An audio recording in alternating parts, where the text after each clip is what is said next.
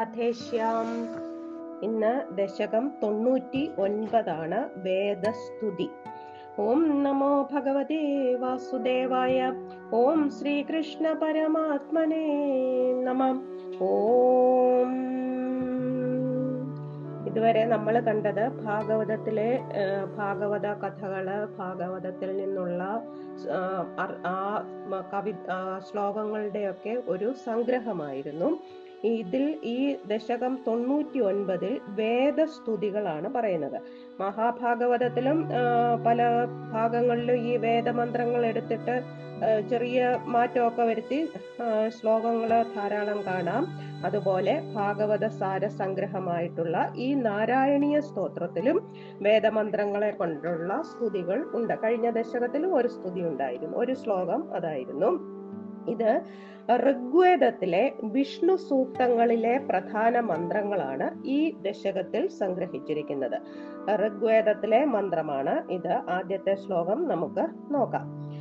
വിഷ്ണോർവീര്യാണി കോവ കഥഹേതുധരണേ കശ്ചരേണൂന്മിമീതേ യസ്യൈവാഘ്രിത്രയേണ ത്രിജഗദഭിമിതം മോദതേ പൂർണസമ്പത് योऽसौ विश्वानि धत्ते प्रियमिह परमं धाम तस्याभियायाम् त्वत्भक्ता यत्र माद्यन्ति अमृतरसम् अरन्दस्य यत्र प्रवाह।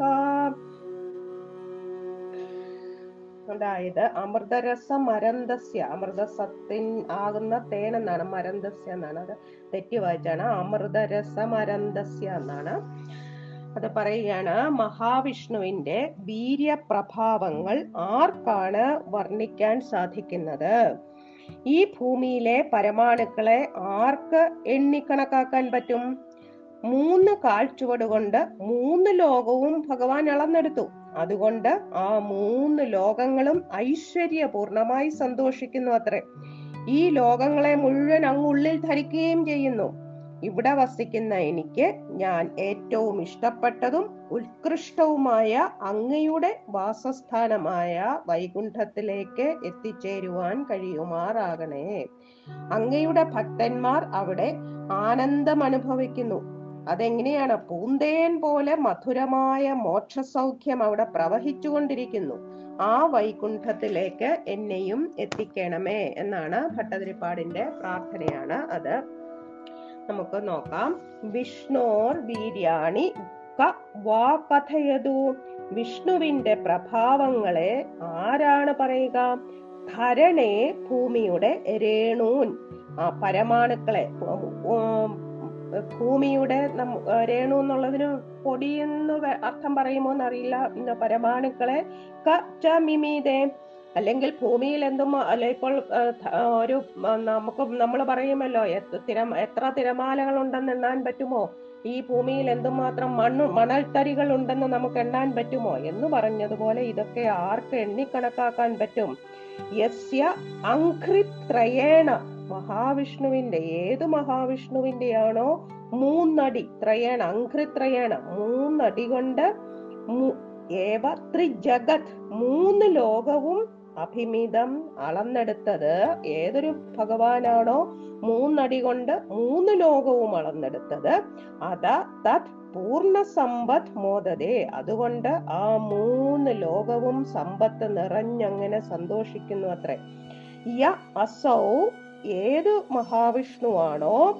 വിശ്വാനിധത്തെ ഈ ലോകങ്ങളെ മുഴുവൻ ധരിക്കുന്നത് ലോകം മുഴുവൻ ഭഗവാന്റെ ഉള്ളിലുണ്ട് അല്ലെങ്കിൽ ഭഗവാനിലുണ്ട്. അതാണ് വിരാട് സ്വരൂപം എന്ന് പറയുന്നത്.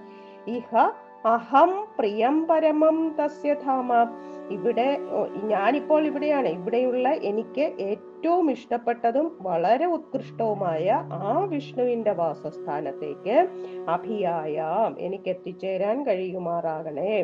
ത്വത് ഭക്ത നിന്തിരുവടിയുടെ ഭക്തന്മാർ എത്ര മാദ്യന്തി അവിടെയാണ് പോലും പരമാനന്ദ രസം അനുഭവിക്കുന്നത്. എന്തുകൊണ്ടാണെന്ന് വെച്ചാൽ അമൃതരസമരന്തസ്യ.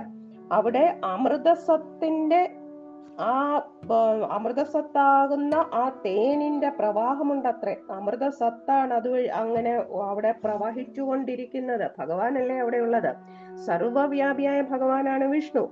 ആ വിഷ്ണുവിന്റെ പ്രഭാവാതിശയങ്ങൾ എത്രയാണെന്ന് വിവരിക്കാൻ ആർക്കെങ്കിലും കഴിയുമോ? ഭൂമിയിലുള്ള മണ്ടരികൾ എണ്ണി തീർക്കാൻ ആർക്കെങ്കിലും സാധിക്കുമോ? അതുപോലെയാണ് വിഷ്ണു പ്രഭാവങ്ങളുടെ കാര്യം.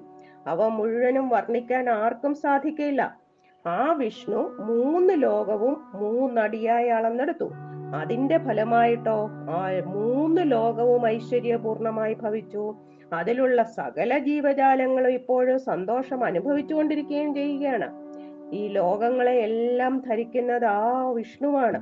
ഇവിടെ കഴിഞ്ഞുകൂടുന്ന എനിക്ക് വിഷ്ണുവിനേറ്റവും പ്രിയപ്പെട്ടതും സർവോത്തമവുമായ ആ വൈകുണ്ഠ പദത്തിൽ എത്തിച്ചേരണമേ. വിഷ്ണു ഭക്തന്മാർ നമ്മൾ നേരത്തെ കണ്ടിട്ടുണ്ട് വിഷ്ണു അവിടെയുള്ള വിഷ്ണു ഭക്തന്മാര് മഹാവിഷ്ണുവിനെ പോലെ തന്നെയാണെന്ന് നമ്മൾ കണ്ടതാണല്ലോ. ആ വൈകുണ്ഠത്തിൽ അവരെങ്ങനെ പരമാനന്ദം അനുഭവിക്കുകയാണ്. അവിടുത്തെ മോക്ഷം എന്ന് പറയുന്ന പൂന്തേൻ പോലെ മധുരമാണ് അവിടുത്തെ മോക്ഷ സൗഖ്യം അതങ്ങനെ അവിടെ എല്ലാം ഒഴുകിക്കൊണ്ടിരിക്കുകയാണ് എന്ന് പറയുകയാണ്. അതുപോലെ അതിനെയും അടുത്ത ശ്ലോകത്തിലും ഋഗ്വേദത്തിലെ തന്നെ മന്ത്രങ്ങളാണ് ഇതെല്ലാം വേദമന്ത്രങ്ങളാണ്. അടുത്ത ശ്ലോകം നോക്കാം. ആദ്യായ ശേഷകർത്രേ പ്രതിനിമിഷ നവീനായ ഭർത്രേ വിഭൂതേർ ഭക്താത്മാ വിഷ്ണവേയ പ്രതിശതി ഹവിരാദീനി യജ്ഞാർച്ചനാദൗ കൃഷ്ണാദ്യം ജന്മയോ വാ മഹദിഹ മഹദോ വർണയേത്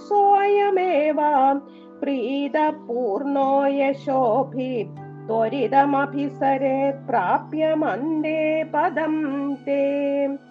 ആദ്യായ അതായത് ലോകോൽപത്തിക്ക് മുൻപ് തന്നെ ഉള്ളവനാണ്. ഭഗവാനല്ലേ? ആ ഭഗവാൻ ഉണ്ടായി എന്നുള്ളതല്ല ഭഗവാൻ ഉണ്ട്. അശേഷകർത്രേ ലോകങ്ങളെ എല്ലാം സൃഷ്ടിക്കുന്നവനും പ്രതി നിമിഷ നവീനായ ക്ഷണം തോറും നിമിഷം തോറും നവേ പുതുമയായിട്ടിരിക്കുന്നവനും പുതുമയുള്ളവനും വിഭൂതേ ഭർത്രേ നല്ല ഐശ്വര്യത്തെ ഉൾക്കൊള്ളുന്നവനുമായ വിഷ്ണുവേ ആ വിഷ്ണുവിന് ഭക്താത്മാ മനസ്സിൽ ഭക്തിയോടുകൂടി യ യജ്ഞാർച്ചനാദൗ യാതൊരുവനാണോ യാഗത്തിലും ഹവിരാദീനി പൂജയിലും മറ്റു ഹോമദ്രവ്യം മുതലായവ പ്രദാ പ്രതിശതി പ്രദാനം ചെയ്യുന്നത്.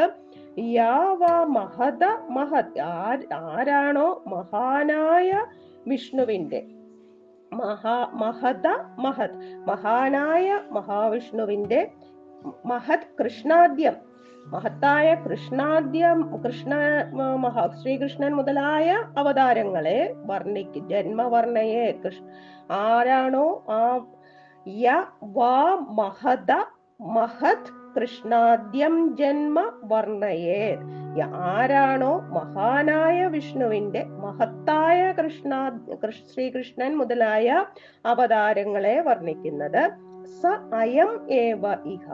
ആ ഭക്തൻ മാത്രമേ ഈ ലോകത്തിൽ പ്രീത സന്തോഷം പൊടും യശോഭി യശസ്സുകൾ നിറഞ്ഞും കീർത്തികൾ നിറഞ്ഞും പൂർണ ജീ അന്തേ പ്രാപ്യം ദേവതെ ജീവിതത്തിന്റെ അവസാനത്തിൽ നമുക്ക് ലഭിക്കേണ്ടതായ ഭഗവാന്റെ വാസസ്ഥാനമായ തേപദം വൈകുണ്ഠത്തെ ത്വരിതം അഭിസരേ വേഗത്തിൽ പ്രാപിക്കുകയുള്ളൂ അതായത് ഭഗവാൻ ലോകോത്പത്തിക്ക് മുമ്പ് തന്നെ ഉള്ളവനാണ്.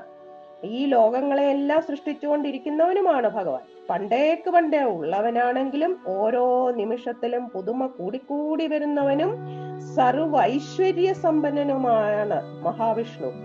ആ വിഷ്ണുവിന് ഏതൊരു ഭക്തനാണോ യാഗം പൂജകൾ ഹോമദ്രവ്യം പുഷ്പം നിവേദ്യം മുതലായവ ഈ പൂജാദികളിൽ നീ സമർപ്പിക്കുന്നത്? ഏതു ഭക്തനാണോ വിഷ്ണുവിന്റെ മഹനീയമായ കൃഷ്ണാവതാരം അല്ലെങ്കിൽ ശ്രീരാമതാരം അല്ലെങ്കിൽ അവതാരങ്ങൾ ശരിക്കും ഇരുപത്തിരണ്ട് അവതാരങ്ങൾ ഉണ്ടെന്നാണ് നമ്മൾ പത്ത് അവതാരങ്ങളെ പറ്റിയേ പറയാറുള്ളൂ. പ്രധാനമായിട്ടുള്ളത്. ആ ഭക്തനു മാത്രമേ ഐഹിക ജീവിതത്തിൽ സന്തോഷവും കീർത്തിയും നേടുവാൻ പറ്റുകയുള്ളൂ. ഒടുവിൽ നേരിട്ട് വൈകുണ്ഠ ലോകത്തിലും ചെന്നു ചേരാൻ സാധിക്കും എന്നാണ് പറയുന്നത്. എന്നാണ് ഈ ശ്ലോകത്തിന്റെ അർത്ഥം. അടുത്ത ശ്ലോകം നമുക്ക് നോക്കാം. ഹേ സ്തോതാര കവീന്ദ്രാസ്തമിഹ ഖലു യഥാ ചേതയത് ഏതഥൈവ വ്യക്തം വേദസ്യ സാരം പ്രണുവത ജനനോപാത്തലീലാ കഥാഭി ജാനന്ദശ്ചാസ്യ നാമാനി അഖില സുഖകരാണീതി സങ്കീർത്തയത്വം ഹേ വിഷ്ണു തവ ഖലു മഹത തത്വബോധം ഭജേയം ഇത് പറയാണ് അല്ലയോ സ്തുതിപാഠകന്മാരായ കവി കവി കവീന്ദ്രന്മാരെ കവികൾ സ്തുതിപാഠകന്മാരും അവർ കവികൾ ഈ സ്തുതികളെ രാജാക്കന്മാരെയൊക്കെ സ്തുതിക്കുന്നുണ്ട്. അതുപോലെ നിങ്ങൾക്ക് എങ്ങനെ മനസ്സിലാകുന്നുവോ അങ്ങനെ തന്നെ വേദത്തിന്റെ സത്തായ മഹാവിഷ്ണുവിന്റെ തിരു അവതാരങ്ങളിൽ സ്വീകരിച്ച ലീലാ കഥകളോടുകൂടിയ ഭഗവാനെ പറ്റി വ്യക്തമായി പാടി സ്തുതിക്കുവിൻ എന്ന് അവരോട് പറയുകയാണ്. വേദത്തിന്റെ അന്തസ്സത്ത മനസ്സിലാക്കിയിട്ടുള്ള മഹാപുരുഷന്മാരെ ഭഗവാന്റെ നാമങ്ങൾ എല്ലാവർക്കും എവിടെയും ആനന്ദം ജനിപ്പിക്കുന്നതാണ് എന്ന് മനസ്സിലാക്കി നിങ്ങൾ ചൊല്ലുവിൻ. അല്ലയോ മഹാവിഷ്ണു? മഹാനായ അങ്ങയെ സ്തുതിച്ചും കീർത്തിച്ചും ഞാൻ തത്വജ്ഞാനത്തെ ഭജിക്കാം. ഈ രാജാക്കന്മാരെയും പ്രഭുക്കന്മാരെയും ഒക്കെ സ്തുതി മഹാകവികൾ സ്തുതിക്കുന്നു എന്ന് നമ്മൾ കണ്ടിട്ടുണ്ട്. അപ്പോൾ ഇതിൽ പറയുകയാണ് നിങ്ങൾ നിങ്ങൾക്കറിയാവുന്ന വിധത്തിൽ വേദസാരഭൂതനായ മഹാവിഷ്ണുവിനെ അദ്ദേഹത്തിന്റെ എല്ലാ അവതാര കഥകളും ലീലകളും ഒക്കെ ഉദ്ധരിച്ചുകൊണ്ട് വ്യക്തമായി സ്തുതിക്കുക. ഈ നാമങ്ങൾ ഭഗവാന്റെ നാമങ്ങൾ എല്ലാവർക്കും അത് ചൊല്ലുന്നവർക്കും മറ്റുള്ളവർക്കും എല്ലാവർക്കും സുഖകരങ്ങളാണെന്ന് മനസ്സിലാക്കി ആ നാമങ്ങളെ കീർത്തനം ചെയ്യുക. നമ്മളോടും കൂടിയാണ് പറയുന്നത് ഞാൻ ഏതായാലും സർവോത്തമനായ നിന്തിരുവടിയുടെ നാമങ്ങൾ കീർത്തിച്ചും സ്തോത്രങ്ങളൊക്കെ പാടിയും എന്ത് ലഭിക്കും അപ്പോൾ? തത്വജ്ഞാനം നേടും. എന്നാണ് പറയുന്നത്. ഹേ സ്തോതാര കവീന്ദ്ര അല്ലയോ സ്തുതികർത്താക്കളായ കവിശ്രേഷ്ഠന്മാരെ ഇഹ ഖലു നിങ്ങൾ ഇവിടെ എങ്ങനെ യഥാചേതയഥേ എങ്ങനെ മനസ്സിലാക്കുന്നുവോ തഥാ ഏവ അങ്ങനെ തന്നെ വേദസ്യ സാരംഭം വേദത്തിന്റെ സത്തായ ആ മഹാവിഷ്ണുവിനെ ജനനോപാത്ത ലീലാ കഥാഭി അവതാര ലീലകൾ ഉൾക്കൊള്ളുന്ന കഥകളെ ലീലകൾ കഥകളെ കൊണ്ടും വ്യക്തം പ്രണുവത വ്യക്തമായി സ്തുതിക്കുവിൻ. അസ്യ നാമാനിച്ച ആ മഹാവിഷ്ണുവിന്റെ നാമങ്ങളെയും അഖില സുഖകരാണീതി.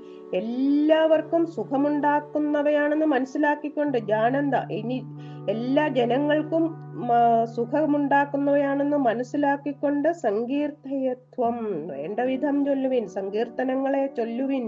ഹേ വിഷ്ണു അല്ലയോ വിഷ്ണു ഭഗവാനെ മഹത തവ ഖലു കീർത്തനാദ്യൈ അല്ലയോ ഭഗ വിഷ്ണു ഭഗവാനെ മഹാനായ അങ്ങയുടെ നാമകീർത്തനങ്ങൾ സ്തുതികൾ മുതലായവ കൊണ്ട് തത്വബോധം ഭജേയം. ഞാൻ തത്വജ്ഞാനത്തെ പ്രാപിക്കട്ടെ എന്നാണ് പറയുന്നത്.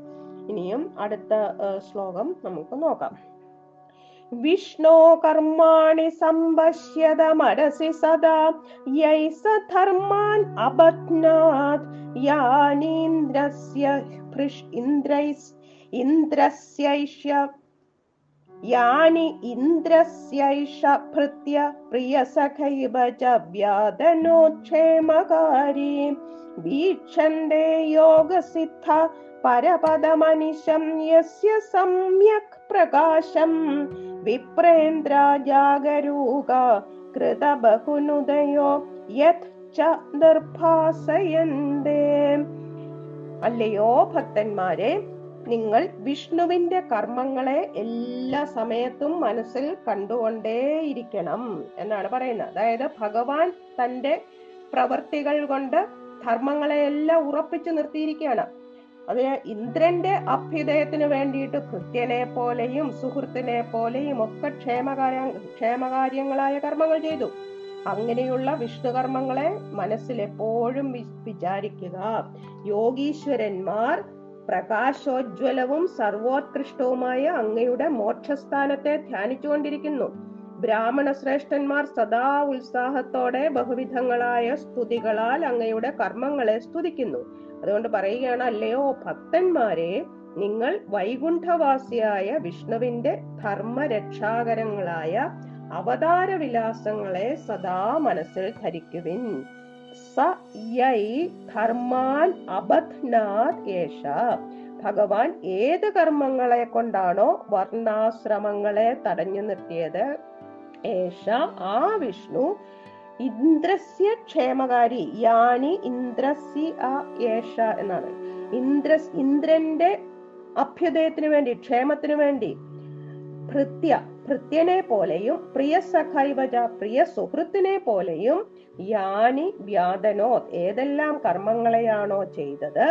താനി വിഷ്ണോ കർമാണി ആ വിഷ്ണു കർമ്മങ്ങളെ മനസ്സിൽ സദാ സംപശ്യത മനസ്സിൽ എല്ലായ്പ്പോഴും നിങ്ങൾ വിചാരിക്കുവിൻ. യോഗസിദ്ധ യോഗീശ്വരന്മാർ യസ്യ സമ്യക് പ്രകാശം പരപദം. യാതൊരു വിഷ്ണുവിന്റെ നല്ലതുപോലെ പ്രകാശിച്ചുകൊണ്ടിരിക്കുന്ന ആ സർവോത്കൃഷ്ടമായ സ്ഥാനത്തെ വൈകുണ്ഠത്തെ അനിശം വീക്ഷതേ എപ്പോഴും കണ്ടുകൊണ്ടേയിരിക്കുന്നു. വിപ്രേന്ദ്ര ബ്രാഹ്മണ ശ്രേഷ്ഠന്മാർ ജാഗരൂക കൃത ബഹുനുദയ ഉത്സാഹത്തോടുകൂടി വളരെ സ്തുതികൾ ചെയ്തുകൊണ്ട് യത് ച നിർഭാസയന്തേ യാതൊരു സ്ഥാനത്തെ വെളിപ്പെടുത്തിക്കൊണ്ടിരിക്കുന്നുവോ? അതുകൊണ്ട് ഭക്തന്മാരെ നിങ്ങൾ വിഷ്ണുവിന്റെ കർമ്മങ്ങളെ എല്ലാ സമയത്തും മനസ്സിൽ കണ്ടുകൊണ്ടേയിരിക്കണം. വിഷ്ണു ഏതെല്ലാം കർമ്മങ്ങളാണ് കർമ്മങ്ങളാണ് ചെയ്തിരിക്കുന്നത് ധർമ്മങ്ങൾ ഏത് കർമ്മങ്ങളെ കൊണ്ടാണോ ധർമ്മങ്ങളെ അധർമ്മബാധയിൽ നിന്ന് രക്ഷിച്ചിട്ടുള്ളത് ആ കർമ്മങ്ങളെ ഏതെല്ലാം കർമ്മങ്ങളാണോ വിഷ്ണു ഇന്ദ്രന്റെ ഗുണത്തിനു വേണ്ടി ഭൃത്യനെ പോലെയും പ്രിയ സുഹൃത്തിനെ പോലെയും ചെയ്തിട്ടുള്ളത് ആ കർമ്മങ്ങളെ പറ്റി. എന്തൊക്കെയാണ് കർമ്മങ്ങൾ എന്നുള്ളത് നമ്മൾ നേരത്തെ ഓരോ ഇന്ന് ദേവേന്ദ്രന് വാമനാവതാരങ്ങൾ അതൊക്കെ ഇന്ദ്രന് വേണ്ടിയിട്ടായിരുന്നു ചെയ്തത്. അതെല്ലാം നിങ്ങൾ മനസ്സിൽ ഓർക്കുക. എല്ലാ അവതാരങ്ങളെ പറ്റിയും നമ്മൾ ഓർക്കുക എന്നാണ് പറയുന്നത്. ഭക്തന്മാർക്ക് അതേ പറ്റുകയുള്ളൂ. യോഗീശ്വരന്മാരാണെങ്കിൽ നല്ലതുപോലെ പ്രകാശിച്ചു കൊണ്ടിരിക്കുന്നതും സർവോത്കൃഷ്ടവുമായ ആ സ്ഥാനം വൈകുണ്ഠ വൈകുണ്ഠത്തിനെയാണ് ധ്യാനിച്ചുകൊണ്ടിരിക്കുന്നത് ആ വിഷ്ണുവിന്റെ ആ വിഷ്ണുവിനെയാണ് ബ്രാഹ്മണ ശ്രേഷ്ഠന്മാർ എപ്പോഴും ഉത്സാഹത്തോടുകൂടി സ്തുതിച്ചുകൊണ്ടിരിക്കുന്നത്.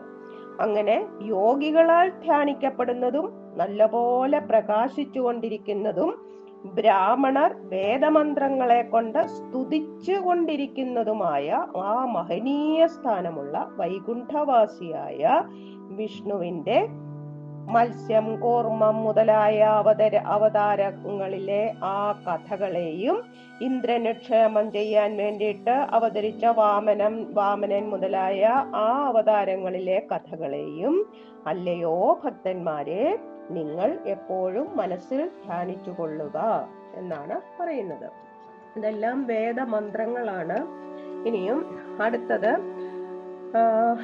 നമുക്ക് നോക്കാം. नो जादो जायमानो अपि च समधिगतत्वन्महिम्नोऽवसानम् देवश्रेयांसि विद्वान् प्रतिमुहुरपि ते नाम शंसामि विष्णो। तं त्वां संस्तौमि नानाविध नु- नुदिवचनैरस्य लोकत्रयस्यापि ഊർധ്വം വിഭ്രാജമാനേ വിരചിതവസതിം തത്ര വൈകുണ്ഠലോകേ. അല്ലയോ വിഷ്ണു ഭഗവാനെ ഈ ഭൂമിയിൽ ഇന്നുവരെ ജനിച്ചവരും ഭാവിയിൽ ജനിക്കാനിരിക്കുന്നവരും അങ്ങയുടെ മഹാത്മ്യത്തിന്റെ അവസാനം കണ്ടെത്തിയിട്ടില്ല. ഇപ്പോൾ ജീവിച്ചുകൊണ്ട് ജനിച്ചവരുമില്ല ഇപ്പോൾ ജീവിക്കുന്നവരുമില്ല ഇനിയും വരുന്നവർക്കും ഭഗവാന്റെ അവസാന മഹാത്മ്യത്തിന്റെ അവസാനം കണ്ടെത്താൻ കഴി കഴിയുകയില്ല. അങ്ങയുടെ നാമം വളരെ ശ്രേയസ്കരമാണെന്ന് എനിക്ക് മനസ്സിലാവുന്നു. അതുകൊണ്ട് ഞാൻ വീണ്ടും വീണ്ടും അത് ജപിക്കുകയാണ്.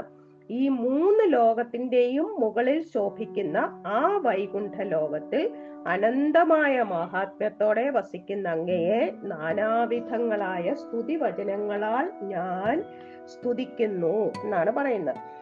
ദേവ വിഷ്ണു അല്ലയോ വിഷ്ണു ഭഗവാനെ ജാത മുൻപ് ജനിച്ചവനും ജായമാനാഭിജ ഭാവിയിൽ ജനിക്കാൻ പോകുന്നവനും ത്വന്മഹിംന അവസാനം നോ സമധികത. ഭഗവാന്റെ മാഹാത്മ്യത്തിന്റെ അവസാനം കണ്ടെത്തിയിട്ടില്ല. ശ്രേയാംസി വിദ്വാൻ ഇതെല്ലാം ഈ മാഹാത്മ്യം വളരെ ശ്രേയസ്കരങ്ങളാണെന്ന് മനസ്സിലാക്കിയിട്ട് പ്രതിമുഹു വീണ്ടും വീണ്ടും അപിതേ നാമശംസാമി. ഭഗവാന്റെ ആ നാമം ഞാൻ കീർത്തനം ചെയ്തുകൊണ്ടിരിക്കുന്നു. അസ്യ ലോകത്രയസ്യാപി ഈ മൂന്ന് ലോകത്തിന്റെയും മുകളിൽ നമ്മൾ നേരത്തെ കണ്ടതാണ് ഊർധ്വം വിഭ്രാജമാനെ ശോഭിക്കുന്ന ആ മുകളിൽ ശോഭിക്കുന്ന ആ പ്രസിദ്ധമായ തത്ര വൈകുണ്ഠ ലോകെ ആ വൈകുണ്ഠ ലോകത്തിൽ വിരചിത വസതിം താം തം വിരചിത വസതിം തം ത്വാം വാസം ചെയ്യുന്ന ആ ഭഗവാനെ നാനാവിധ നുതി വചനൈ സംസ്തൗമി. പലതരം സ്തുതിവാക്യങ്ങളെ കൊണ്ട് ഞാൻ സ്തുതിക്കുന്നു. ഭഗവ മുൻപ് ജനിച്ചിട്ടുള്ളവർക്കും ഇനി ഭാവിയിൽ ജനിക്കാൻ പോകുന്ന ആൾക്കും ഒന്നും ഭഗവാന്റെ മാഹാത്മ്യം എത്രാണെന്ന് തീർച്ചപ്പെടുത്താൻ സാധ്യമല്ല എന്തുകൊണ്ടാണെന്ന് വെച്ചാൽ അതിനൊരു അവസാനമില്ല. ആ മാഹാത്മ്യത്തിന് പക്ഷേ നമുക്കും എന്താണ് അറിയാവുന്നത്? നാമകീർത്തനം എല്ലാ ശ്രേയസ്സുകൾക്കും കാരണമാണെന്ന്. അതുകൊണ്ട് അത് മനസ്സിലാക്കി നമുക്ക് നാമങ്ങൾ കീർത്തിക്കാം. ഭഗവത് നാമങ്ങൾ. എല്ലാ ലോകങ്ങളുടെയും മുകളിലുള്ള വൈകുണ്ഠ ലോകത്തിൽ വസിച്ചരുളുന്ന അങ്ങയെ ഞാൻ പല വിധത്തിലുള്ള സ്തുതിവാക്യങ്ങളെ കൊണ്ട് സ്തുതിക്കുന്നു എന്നാണ് പറയുന്നത്. ഇനിയും അടുത്ത ഏഹ്, ശ്ലോകത്തില്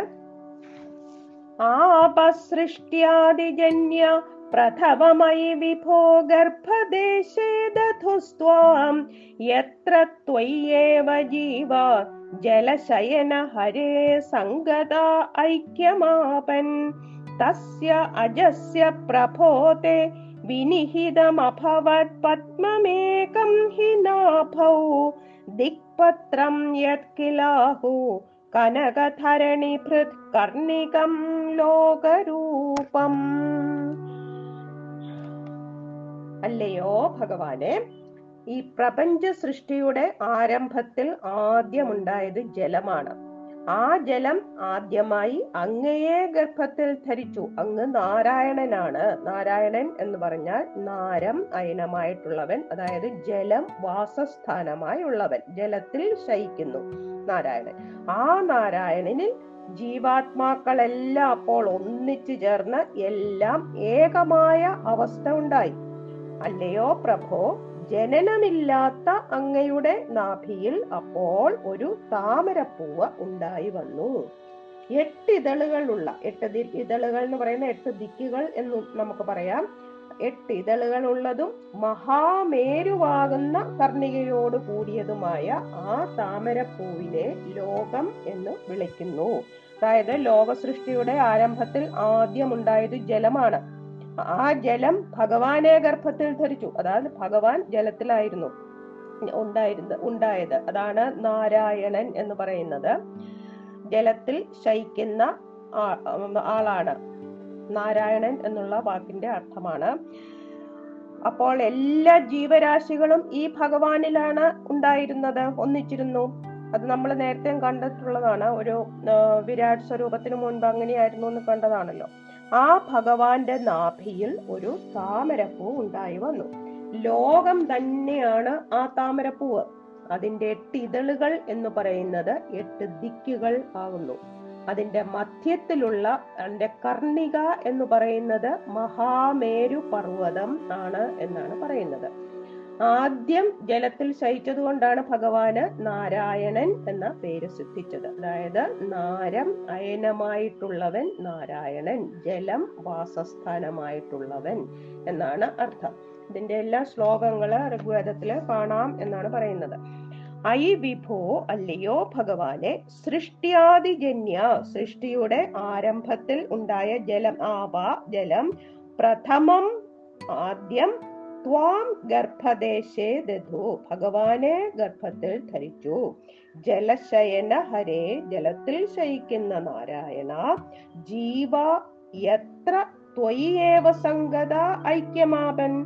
ഈ ജീവാത്മാക്കളെല്ലാം ആ ഭഗവാനിൽ എത്തിച്ചേർന്നിട്ട് ഒന്നായി തീർന്നു പ്രഭോ അല്ലയോ സർവശക്തനായ മഹാപ്രഭോ. അജസ്യ അജസ്യ എന്ന് പറഞ്ഞാൽ ജനനമില്ലാത്ത തസ്യ തേ നാഭൗ ജനനമില്ലാത്ത ആ ഭഗവാന്റെ നാഭിയിൽ നാഭിയിൽ നിന്ന് പൊക്കളിൽ നിന്ന് ഏകം ഹി പത്മം വിനിഹിതം അഭവത് ഒരു താമരപ്പൂവ് ഉണ്ടായി വന്നു. ദിക്പത്രം ദിക്കുകളാകുന്ന പത്രമിൽ ഇതളുകൾ. ദിക്പത്രം ദിക്കുകളാകുന്ന ഇതളുകൾ ഉള്ളതും കനകധരണിഭൃത് കർണികം. മഹാമേരുവാകുന്ന കർണികയോട് കൂടിയതുമായ യത് കില ലോകരൂപമാകൂ. ആ താമരപ്പൂവിനെയാണത്രേ ലോകം എന്ന് പറയുന്നത് എന്ന് പറയുകയാണ്. ഇനിയും അടുത്ത ശ്ലോകം. ഹേ ലോകാവിഷ്ണുരേതത് ഭുവനമജനയത് തത് ന ജാനീഥ യൂയം യുഷ്മാകം ഹി അന്തരസ്ഥം കിമപി തദപരം വിദ്യതേ വിഷ്ണുരൂപം. നീഹാര പ്രഖ്യമായ പരിവൃത മനസോ മോഹിതോ മോഹിതാ നാമരൂപൈ. പ്രാണപ്രീത്യേക തൃപ്താശ്ചരഥ തൃപ്താശ്ചരഥ മഖപര ഹന്ത ന ഇച്ഛാ മുകുന്ദേ പറയുന്നു അല്ലയോ ലോകരെ ഈ ലോകത്തെ മഹാപുരുഷനായ വിഷ്ണുവാണ് സൃഷ്ടിച്ചത്. അത് നിങ്ങൾ അറിയുന്നില്ല ശാരീരിക ധർമ്മങ്ങളിൽ നിന്ന് വിഭിന്നനും പ്രപഞ്ച ധർമ്മങ്ങളോട് കൂടിയവനുമായ വിഷ്ണുരൂപം നിങ്ങളുടെ ഉള്ളിൽ തന്നെ സ്ഥിതി ചെയ്യുന്നുണ്ട്. അതും നിങ്ങൾ അറിയുന്നില്ല നിങ്ങൾ മഞ്ഞു പോലുള്ള മായമൂടിയ മനസ്സുള്ളവരാണ്. പേരുകളിലും രൂപങ്ങളിലും തെറ്റിദ്ധരിച്ച് ഇന്ദ്രിയ പ്രീതിയിൽ മാത്രം തൃപ്തരും സ്വർഗാദികളെ ആഗ്രഹിച്ചുകൊണ്ട് യാഗാദി കർമ്മങ്ങളിൽ താല്പര്യമുള്ളവരുമായി നിങ്ങൾ കഴിഞ്ഞുകൂടുന്നു. പരപുരുഷ പരംപുരുഷനായ മുകുന്ദനിൽ നിങ്ങൾക്ക് ഒരാഗ്രഹവുമില്ല. എന്ത് കഷ്ടം എന്നാണ് പറയുക പറഞ്ഞിരിക്കുന്നത്. അതായത് ഈ ജനങ്ങളോട് പറയുകയാണ് അല്ലയോ ജനങ്ങളെ വിഷ്ണുവാണ് ഈ ലോകം സൃഷ്ടിച്ചതെന്നോ നിങ്ങളുടെ അകത്തും വിഷ്ണു ഉണ്ടെന്നോ നിങ്ങൾ അറിയുന്നില്ല നമ്മൾ കഴിഞ്ഞ ദശകത്തിലും കണ്ടതാണ് ഇത്രയും വലിയ ലോകത്തിലും ഈ കുഞ്ഞു മനസ്സിലും ഭഗവാനുണ്ട്. നിങ്ങളുടെ ശരിയായ ബോധം മറയ്ക്കുന്നതും നാമരൂപങ്ങളിൽ സത്യം ആണെന്ന് നമ്മളെ ജനിപ്പിക്കുന്നതും ഈ മായയാണ്. അതാണ് ഇന്ദ്രിയ വിഷയങ്ങൾ മായയാണ്. എന്നിട്ട് നിങ്ങൾ ഇന്ദ്രിയ സുഖങ്ങൾക്ക് വേണ്ടിയിട്ട് ജീവിക്കുകയാണ്. എന്ത് ചെയ്യുന്നു? സ്വർഗം വേണം. സ്വർഗാദികളെ ആഗ്രഹിച്ചുകൊണ്ട് യാഗാദി കർമ്മങ്ങളൊക്കെ ചെയ്തുകൊണ്ട് കഴിഞ്ഞുകൂടുകയാണ്. വിഷ്ണുവിന്റെ യാഥാർത്ഥ്യം മനസ്സിലാവാത്തമിത്തം വിഷ്ണുവിനെ നിങ്ങൾ ആഗ്രഹിക്കുന്നില്ല. കഷ്ടം തന്നെ. വിഷ്ണുവിനെ ആഗ്രഹിക്കുന്നില്ല. ഭഗവാനെ ആഗ്രഹിക്കുന്നില്ല. സ്വർഗവും ഒക്കെ മതി ഇന്ന് പറഞ്ഞിട്ടാണെന്ന് പോലും ആൾക്കാർ ജനങ്ങളൊക്കെ കഴിയുന്നത്. ഹേ ലോക അല്ലയോ ജനങ്ങളെ വിഷ്ണു ഏതത് ഭുവനം അജനയത്? മഹാവിഷ്ണുവാണ് ഈ ലോകം സൃഷ്ടിച്ചത്. തത് യൂയം ന ജാനീഥ. അത് നിങ്ങൾ അറിയുന്നില്ല. യുഷ്മാകം അന്തരസ്ഥം. നിങ്ങളുടെ ഉള്ളിൽ തന്നെ ഹി അപരം കിം അപി വിഷ്ണുരൂപം വിദ്യതേ. നിങ്ങളുടെ ഉള്ളിൽ തന്നെ വേറെ അപരം വേറെ ഒരു വിഷ്ണു രൂപമുണ്ട് വെളിയിൽ ഈ വിഷ്ണു വിഷ്ണു ആണ് ഈ ലോകം മുഴുവൻ സൃഷ്ടിച്ചത്. അത് അത് നിങ്ങൾ അറിയുന്നില്ല. നിങ്ങളുടെ ഉള്ളിൽ തന്നെ ഒരു വിഷ്ണു രൂപവുമുണ്ട് അതും നിങ്ങൾ അറിയുന്നില്ല. എന്തുകൊണ്ട് അറിയുന്നില്ല എന്ന് വെച്ചാൽ നീഹാര പ്രഖ്യ മായാ പരിവൃത മനസ്സാ. മഞ്ഞു പോലുള്ള മായ കൊണ്ട് മൂടിയ മനസ്സാണ് എല്ലാവർക്കും. നാമരൂപൈ മോഹിത അതുകൊണ്ട് പേര് നാമങ്ങളിലും രൂപങ്ങളിലും മോഹിച്ചിരിക്കുന്നവരാണ്. പ്രാണ പ്രീത്യേക തൃപ്താമഖപര. ഇന്ദ്രിയ സുഖം മാത്രം മതി. അതുകൊണ്ട് തൃപ്തി അടയുന്നവരാണ്. മഖപര. യാഗാദി കർമ്മങ്ങളിൽ താല്പര്യമുള്ളവരാണ് അങ്ങനെയുള്ള കൂട്ടരാണ് എല്ലാവരും. അങ്ങനെ ചരഥ അങ്ങനെ നിങ്ങൾ കഴിഞ്ഞുകൂടുകയാണ്. മുകുന്ദേ മഹാവിഷ്ണുവിൽ ഇച്ഛ ഹന്ത. നിങ്ങൾക്കാർക്കും ആഗ്രഹമില്ല. വളരെ കഷ്ടം എന്നാണ് പറയുന്നത്. ഇതിന്റെ എല്ലാ അടിസ്ഥാനപരമായ വേദ ശ്ലോകങ്ങൾ വേദമന്ത്രങ്ങൾ ഋഗ്വേദത്തിലുണ്ട്. അതിന്റെ എല്ലാം ശ്ലോകങ്ങളായിട്ടാണ് ഭട്ടതിരിപ്പാട് ഇത് എല്ലാം എഴുതിയിരിക്കുന്നത്. അതിന്റെ അടിസ്ഥാന മന്ത്രങ്ങളുണ്ട് വേദമന്ത്രങ്ങളുണ്ട്. അടുത്ത ശ്ലോകത്തിലെ പുരുഷ സൂക്തത്തിലെ ആദ്യത്തെ രണ്ട് മന്ത്രങ്ങളാണ് ഈ ശ്ലോകത്തിൽ പറഞ്ഞിരിക്കുന്നത്. മൂർധ്നാം അഷ്നാം പദാനാം വഹസി ഖലു സഹസ്രാണി സമ്പൂര്യ വിശ്വം തത്പ്രോത്ക്രമ്യാപി തിഷ്ടൻ പരിമിത വിവരെ ഭാസി ചിത്താന്തരേ അപി ഭൂതം ഭവ്യം ച സർവം. പരപുരുഷ ഭവാൻ കിഞ്ച ദേഹേന്ദ്രിയാദിഷു. ആവിഷ്ടോ അഭി ഉദ്ഗതത്വാത് അമൃതസുഖരസം ച അനുഭുങ്ക്ഷേ ത്വം ഏവാം. മൂർധ്നാം അഷ്നാം പദാനാം. ശിരസ്സുകളുടെയും നേത്രങ്ങളുടെയും പാദങ്ങളുടെയും സഹസ്രാണി വഹസിഖലു. സഹസ്രങ്ങളെ നിന്തിരുവടി വഹിക്കുന്നുണ്ട്. അതാണ് വിരാട് സ്വരൂപം. വിശ്വം സമ്പൂര്യ ലോകം മുഴുവൻ നിറഞ്ഞിട്ട് തത് പ്രോത്ക്രമ്യ തിഷ്ടൻ അഭി. അതിന്റെ പുറമേക്കും വ്യാപിച്ചു നിൽക്കുന്നവനാണെങ്കിലും പരിമിത വിവരെ ചിത്താന്തരെ ചെറിയ ഒരു പഴുതു മാത്രമുള്ള മനസ്സിനകത്തു പോലും അഭിഭാസി പരപുരുഷ അങ്ങ് അല്ലയോ പരപുരുഷ അങ്ങ് ശോഭിക്കുന്നു. ഭഗവാൻ നമ്മുടെ ഉള്ളിലും ഈ ലോകം മുഴുവൻ നിറഞ്ഞ് അതിന്റെ പുറമേക്കും വ്യാപിച്ചു നിൽക്കുന്ന അത്രയും വിരാട് സ്വരൂപനായ ഭഗവാൻ നമ്മുടെ കുഞ്ഞു മനസ്സിലും ശോഭിക്കുന്നു എന്നാണ്. പരപുരുഷ പരബ്രഹ്മ സ്വരൂപനായ ഭഗവാനെ ഭൂതം കഴിഞ്ഞുപോയതും ഭവ്യം വരാനിരിക്കുന്നതും ച സർവം ഭവാൻ എല്ലാം അവിടെ അവിടുന്ന് തന്നെയാണ്. കിഞ്ച ത്വം ഏവ അത് മാത്രമല്ല അങ്ങ് തന്നെയാണ് ദേഹേന്ദ്രിയാദിഷു ആവിഷ്ടാപി. ദേഹം ഇന്ദ്രിയങ്ങൾ മുതലായവിൽ പ്രവേശിച്ചവനാണെങ്കിലും ഉദ്ഗത ഉദ്ഗതത്വാത് അവയിൽ നിന്നും ഉയർന്നിട്ട് അമൃത സുഖരസം ച അനുഭുക്ഷേ മോക്ഷ സൗഖ്യത്തെയും അനുഭവിക്കുന്നത്. ഭഗവാന് അനേകായിരം ശിരസുകളും കണ്ണുകളും കാലുകളും എല്ലാം ഉണ്ടെന്നാണ്. ഭഗവാൻ ഈ പ്രപഞ്ചത്തിന്റെ അകത്താകെ നിറഞ്ഞു പുറത്തേക്കും കവിഞ്ഞു നിൽക്കുകയാണ് നിൽക്കുന്നവനുമാണ്. പക്ഷേ ഏറ്റവും ചെറിയ നമ്മുടെ മനസ്സിനകത്തും സ്ഥിതി ചെയ്യുന്നുണ്ട്. കഴിഞ്ഞുപോയതും വരാനിരിക്കുന്നതും ഇപ്പോൾ നടക്കുന്നതുമായ മൂന്ന് കാലങ്ങളും ഭഗവാൻ തന്നെയാണ്. നമ്മൾ കഴിഞ്ഞ ശ്ലോകത്തിലും കണ്ടാണ് ത്രികാലവും എല്ലാം ഭഗവാൻ തന്നെയാണ്. ത്രികാലവും ഭഗവാനാണ്. ത്രി ദേഹേന്ദ്രിയാദികളിൽ പ്രവേശിച്ച് ജീവാത്മാവായിട്ട് സ്ഥിതി ചെയ്യുന്നതും ഭഗവാനാണ്. വിഷയസുഖങ്ങൾ അനുഭവിക്കുന്നതും ഭഗവാനാണ്. സർവവ്യാപിയായ പരമാത്മാവായി ഉയർന്ന് മോക്ഷ സൗഖ്യം അനുഭവിക്കുന്നതും അതേ ഭഗവാനാണ് എന്നാണ് പറയുന്നത്. എല്ലാം നം ഭഗവന്മയമാണ് എന്ന് പറയുകയാണ്. നമ്മൾ ആറാം ദശകത്തിലൊക്കെ വിരാട് പുരുഷന്റെ രൂപം കാണുന്നുണ്ട്. അത് പിന്നെ ഏഴാം ദശകത്തിൽ ഹിരണ്യഗർഭനെ കാണുന്നുണ്ട്. കാലവും ജീവാത്മാവും പരമാത്മാവും എല്ലാം ഒരേ വിഷ്ണു ഭഗവാനാണെന്ന് അദ്വൈത സിദ്ധാന്തമാണ് എന്നാണ് ഈ പുരുഷ സൂക്തം. അദ്വൈത സിദ്ധാന്തത്തിന്റെ മൂലപ്രമാണമാണെന്നാണ് പറയുന്നത്. സഹസ്ര ശീർഷ പുരുഷ സഹസ്രാക്ഷ സഹസ്രപാ നമ്മൾ വിഷ്ണു സഹസ്രനാമം ചൊല്ലുമ്പോഴും ഉണ്ടല്ലോ സഹസ്ര ശീർഷ പുരുഷ സഹസ്രാക്ഷ സഹസ്രപാദ സഭൂമിം ഭൂമിം വിശ്വതോ വൃത്വ അത്യധിഷ്ഠ ദശാങ്കുലം എന്നൊക്കെ പറഞ്ഞിട്ടാണ് ആ ശ്ലോകം ഉള്ളത് പുരുഷ സൂക്തത്തിൽ ഇനിയും അടുത്തതും പുരുഷ സൂക്തത്തിലെ തന്നെ ഒരു മന്ത്രമാണ്. അത് ശ്ലോകമായി എടുത്തിരിക്കുകയാണ്. യത്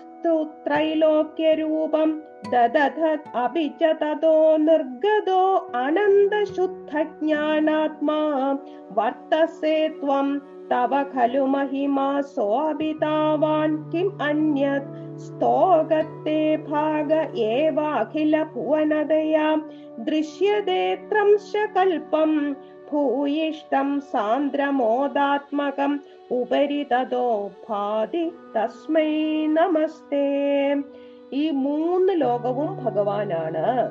അതിനു പുറമെ എല്ലാം വിശാലവുമായ വിശാലവും വിമലവുമായ ജ്ഞാനവും ഭഗവാൻ തന്നെ.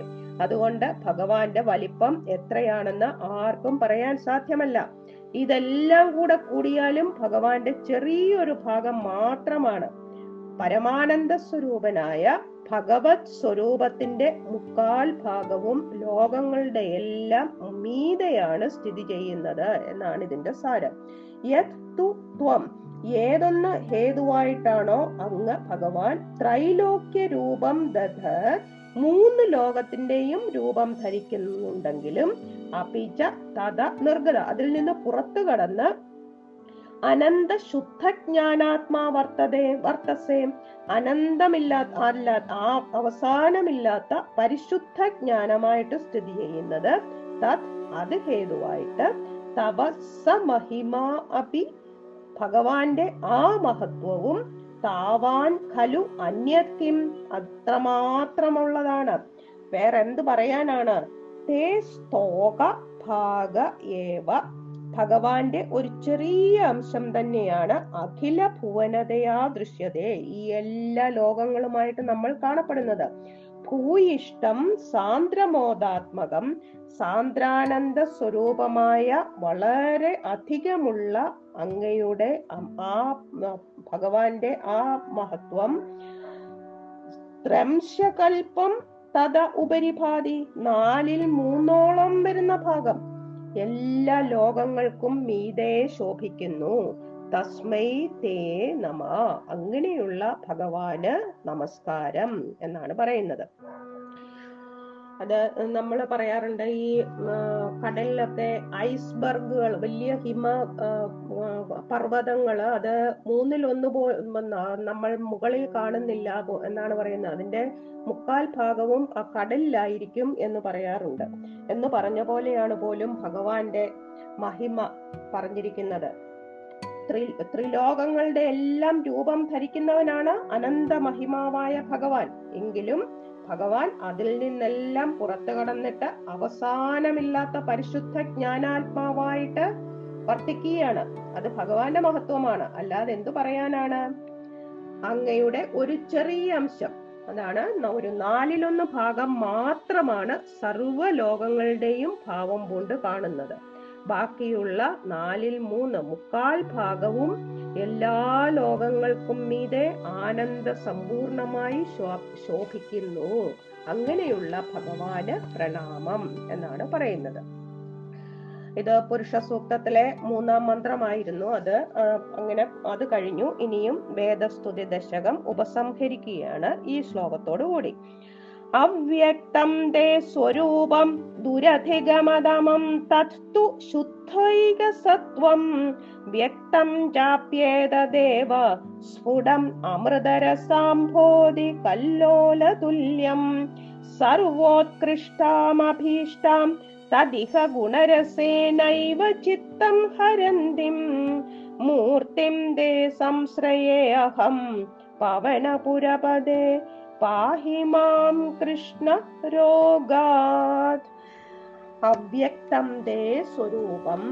ഇന്ദ്രിയങ്ങൾക്ക് വ്യക്തമല്ലാത്ത അങ്ങയുടെ പരമാത്മ സ്വരൂപം പ്രാർത്ഥിക്കാനും മനസ്സിലാക്കാനും എളുപ്പമല്ല. കഴിഞ്ഞ ദശകത്തിൽ നമ്മൾ കണ്ടതാണ് നമുക്ക് ഭഗവാന്റെ സ്വരൂപം എന്താണെന്ന് പര അത് യോഗി ആനന്ദം നമുക്ക് ലഭിക്കുമ്പോൾ മാത്രമേ മനസ്സിലാകൂ എന്നാണ്. അല്ലാതെ ആരും കണ്ട് പറഞ്ഞിട്ടുള്ള ഒരു രീതിയിൽ നമുക്ക് മനസ്സിലാക്കാൻ പറ്റില്ല ഭഗവാനെ എന്ന് നമ്മൾ കഴിഞ്ഞ ദശകത്തിൽ കണ്ടതാണ്. ആ ബ്രഹ്മ ജ്ഞാനം ലഭിക്കുമ്പോഴാണ് ഭഗവാനെ അറിയുന്നത്. സത്വഗുണ സമ്പൂർണവും പരിശുദ്ധവുമായ അങ്ങയുടെ സ്വരൂപം എല്ലാവർക്കും വ്യക്തമായി അനുഭവപ്പെടും. അതിവിടെ ഭട്ടതിരിപ്പാട് പറഞ്ഞിരിക്കുന്നത് ഗുരുവായൂരപ്പനെ പറ്റിയാണ്. ഗുരുവായൂരപ്പന്റെ സ്വരൂപത്തിനെ പറ്റിയാണ് പറഞ്ഞിരിക്കുന്നത്. അത് സത്വഗുണ സമ്പൂർണമാണ്. ഭഗവാൻ തന്നെയാണ് ഗുരുവായൂരപ്പൻ എന്നാണ് പറഞ്ഞിരിക്കുന്നത്. അമൃതരസമാകുന്ന സമുദ്രത്തിലെ തിരമാലകൾക്ക് തുല്യമാണ് സത്വഗുണ പ്രധാനമായ ഈ രൂപം. ഭഗവാന്റെ ശ്രീ ഗുരുവായൂരപ്പന്റെ രൂപം. അതുകൊണ്ട് എല്ലാത്തിനേക്കാളും ശ്രേഷ്ഠമായതും അഭീഷ്ടകരവും ഗുണരസങ്ങളാൽ മധുരിമയാർന്നതും മനസ്സിലേക്ക് ആകർഷിക്കുന്നതുമായ അങ്ങയുടെ വിഗ്രഹത്തെ ഞാൻ ശരണം പ്രാപിക്കുന്നു. അല്ലയോ ഗുരുവായൂരപ്പ ശ്രീകൃഷ്ണ ഭഗവാനെ എന്നെ സർവ രോഗങ്ങളിൽ നിന്നും രക്ഷിക്കണമേ എന്നാണ് പറയുന്നത്. അവ്യക്തം ദേ സ്വരൂപം വ്യക്തമല്ലാത്ത ഭഗവാന്റെ സ്വരൂപം ദുരധിഗമനം മനസ്സിലാക്കുവാൻ വളരെ പ്രയാസമാണ്. ശുദ്ധൈക സത്വം ശുദ്ധ സത്വമയമായ തത്തു ഭഗവാന്റെ ആ സ്വരൂപമാകട്ടെ വ്യക്തം. വ്യക്തമാണ്. സ്ഫുടം ഏതത്? വ്യക്തമായ ഈ രൂപം തന്നെയാണ് അമൃത രസാംഭോധി കല്ലോല തുല്യം. അമൃത സമുദ്രത്തിലെ തിരമാലയ്ക്ക് തുല്യമായിട്ടുള്ളതും അഭിജ തത് ഇഹ. അതുകൊണ്ട് ഇവിടെ സർവോത്കൃഷ്ടാം ഏറ്റവും ശ്രേഷ്ഠമായിട്ടുള്ളതും അഭീഷ്ട മനസ്സിനിഷ്ടമായിട്ടുള്ളതും ഗുണരസേന ഗുണങ്ങളുടെ ആ രസം കൊണ്ട് മാധുര്യം കൊണ്ട് ഏവ ചിത്തം ഹരന്തിയും അതുകൊണ്ട് തന്നെ മനസ്സിനെ ആ തന്നിലേക്ക് ആകർഷിക്കുന്നതുമായ തേ മൂർത്തിം ഭഗവാന്റെ വിഗ്രഹത്തെ അഹം സംശ്രയേ. ഞാൻ ശരണം പ്രാപിക്കുന്നു. ഗുരുവായൂരപ്പനെ ശരണം പ്രാപിക്കുന്നു. പവനപുരപതേ കൃഷ്ണ അല്ലയോ ഗുരുവായൂരപ്പ ശ്രീകൃഷ്ണ ഭഗവാനെ. മാം രോഗാത് പാഹി. ഭഗവാൻ എന്നെ രോഗത്തിൽ നിന്ന് രക്ഷിക്കണമേ. ഭഗവാന്റെ പരമാത്മ സ്വരൂപം എന്ന് പറയുന്ന അവ്യക്തമാണ്. അതുകൊണ്ട് അത് മനസ്സിലാക്കാൻ വലിയ പ്രയാസവുമാണ്. വൈകുണ്ഠത്തിലുള്ള ശുദ്ധ സത്വ സ്വരൂപം വ്യക്തമാണ്. അത് അമൃത സമുദ്രത്തിലെ തിരമാലയ്ക്ക് തുല്യമാണ്.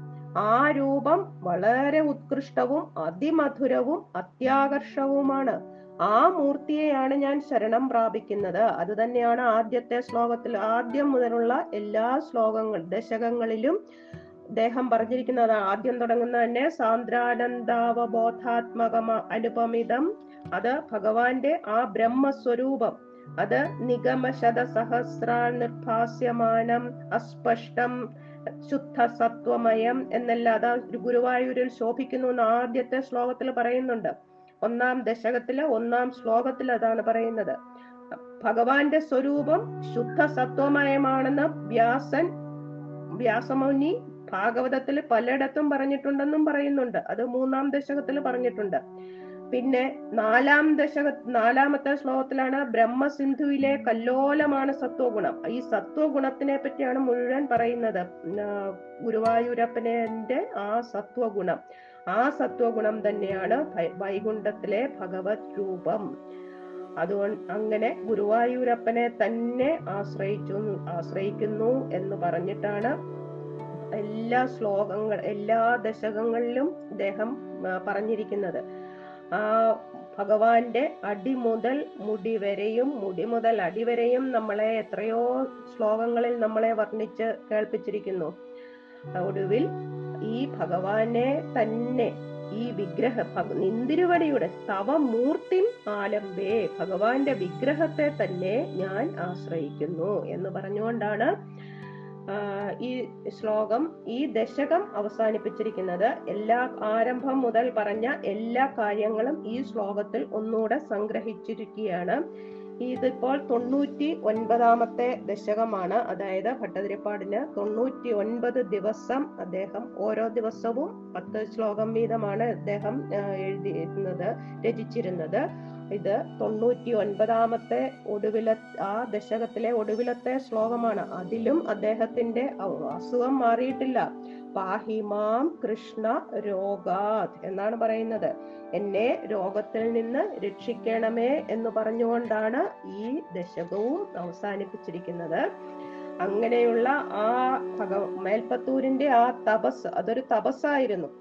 അതായത് ആ ഭാഗവതത്തിന്റെ അങ്ങനെ ഓരോ സ്കന്ധങ്ങളായിട്ട് അതിനെ ഇങ്ങനെ വളരെ സ്ഫുടമായി വളരെ എത്രയും സംഗ്രഹിക്കാമോ അത്രയും സംഗ്രഹിച്ച് അങ്ങനെ സ്തോത്ര നിർമ്മാണങ്ങളെല്ലാം ചെയ്തു. അപ്പോൾ ആ ഭഗവാൻ ഗുരു ശ്രീ ഗുരുവായൂരപ്പൻ വളരെ സന്തുഷ്ടനായി തീർന്നു എന്നാണ്. എന്നിട്ട് തന്റെ ആ കോമളമായിട്ടുള്ള സ്വരൂപം ആ പുണ്യാത്മാവിന് പ്രത്യക്ഷമാക്കി കൊടുത്തു.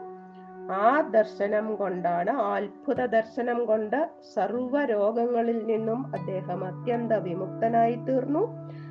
ആ രൂപത്തെ ആ ദർശ അദ്ദേഹം ദർശിച്ച ആ ഭഗവത് സ്വരൂപത്തെ നിത്യവും മറ്റു ഭക്തന്മാർക്ക് ധ്യാനിക്കുവാൻ വേണ്ടി ഭഗവാന്റെ കേശാദിപാദം വർണിക്കുന്നതാണ് ദശകം നൂറ്.